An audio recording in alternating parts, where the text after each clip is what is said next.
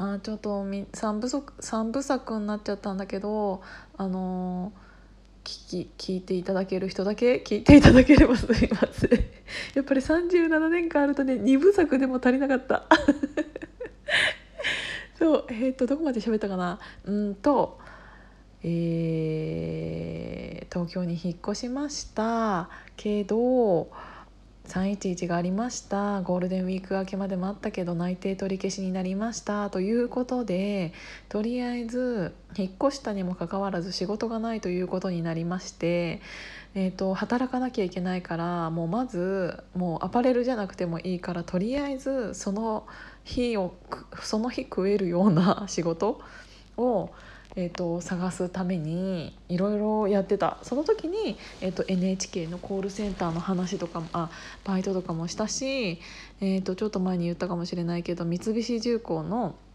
バイトとかもしたり普通に有楽町とかでビラ配りとかもしてたしティッシュ配りもしてたしだからもうあの時もうねもう寝ずにバイトしてたぐらいの時があったな。であってでなんかそなんかいろんなことが悔しくてなんか私意を決して出てきたのになんか地震が起きてアパレルめっちゃやるって思ってきたのになんで私ティッシュ配りしてるんだろうとかすごいその時も大変だったんだけどっていうことがありとりあえずうんとそれを1年ぐらい続けてたんかな。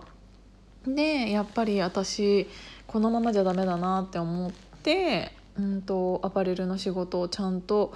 あの探し始めてっていうのになって、えーと、今の1個前の会社に入った時に、えーと個人事業主になったんだったなそうそうそう。それがきっかけでね個人事業主にいきなりなったの 東京で。だから東京では私アパレルのデザイナーは個人事業主としてしか働いてない。そう。でなんかそれをやり始めたと同じぐらいのタイミングでうんと、専門学校の先生になりませんかっていうお話をいただいてでなんか学校の先生とかもなんかそれはそれでちょっと楽しそうだなって思って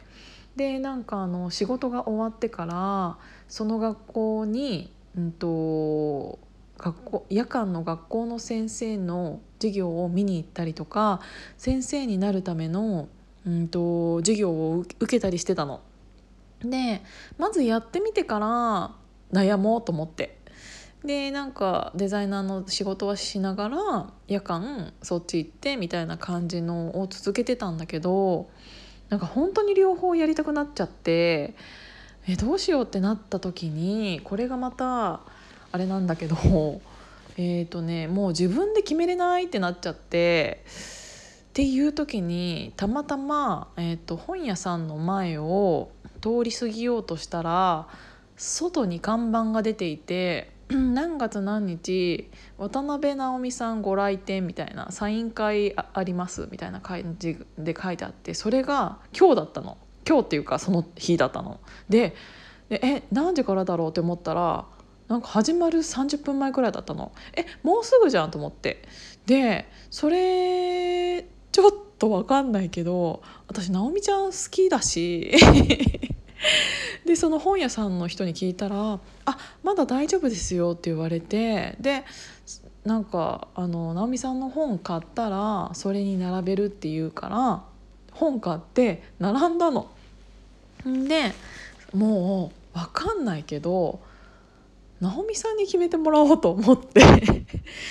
あのその時に握手会っていうかなんかサイン会みたいなのを並んでつっても本当にね10分ぐらいでたまたま入れたの。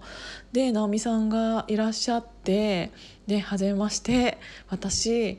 実は今これとこれで悩んでるんですデザイナーの仕事も好きなんだけど、えーと、先生にもなりたいなるなりたいなって思って勉強してるんですもう本当に決められないから直美さん決めてくださいって言ったの。そしたら結構それまではみんななんか握手してもらっている人となんかちょっとお笑いじゃないけどなんか軽いなんか一言みたいな感じでウェイみたいな感じで盛り上げてっていう一言ずつだったんだけどなんか私の質問があまりに自分の人生をかけるような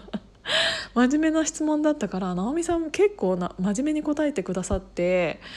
でなんか「え結構真面目に答えちゃっていい?」みたいな感じで言われて「はい」って言ってでなんか私そのやっぱり先生っていう仕事もすごくいろんなの質うん素敵な仕事だとは思うけどやっぱり自分っていうものを表現できるしかも個人事業主でってなったらうんと何て言うんだどこにもはまはまらないというか属してないところで自分を表現できる仕事って本当に素敵だと思うよって言ってくれてでやっぱり先生っていうのは、えーと、個人じゃなくってあの会社の社員の一員っていうことになってしまうからそこで、えーと本当に自分のやりたいことができるみたいな感じで言われてだから私は、えーと、デザイナーが絶対いいと思うってまさかのなんか結構ちゃんと答えてくださってで私はなんかそっちの背中を押されたかったんだっていうのにその時気づいてだからねそれがきっかけでデザイナーの方に戻ることを決心できたのはあの日あの時本屋さんで渡辺直美さんに会ったっていうのがめちゃめちゃ私の中ではそれも大きいきっかけでなんか軸を直してもらったというかっていうのがきっかけだったの。でそれからはずっとなんかあの迷いもせず今の仕事をしてっていう感じなんだけどやっとここまでたどり着きました。3部作長かったね。でも、うんと、そういうのと同じぐらい大きい流れがこのコロナで来てるなって思ったので私は自分のブランドを立ち上げたし、うん、ホームページも作れてこういうヒマラヤも始めてっていうやっぱり一回一回あ、うん、なんて言うんだろうターニングポイントっていうのがこういう時なんだなって思った。何かが起こらないと何か大きなことが起こらないとターニングポイントにならなくてずるずるずるずるいっちゃってたけど、うん、今は進むべき道をコロナが来たことによってすっごい背中を押された感じだからあの時とかと似てるなって思ってだからこの生い立ち喋ろうかなって思ったのかもしれない。こんな誰誰でもない私の生い立ちを3部作にもなってもし聞いていただいた方がいらっしゃったのであれば本当にありがとうございます。そんなことがあって今の私が出来上がっております。っていうことであの思った以上に長くなっちゃったんだけどえっ、ー、とそんな感じで生きております。じゃあ皆さんおやすみなさい。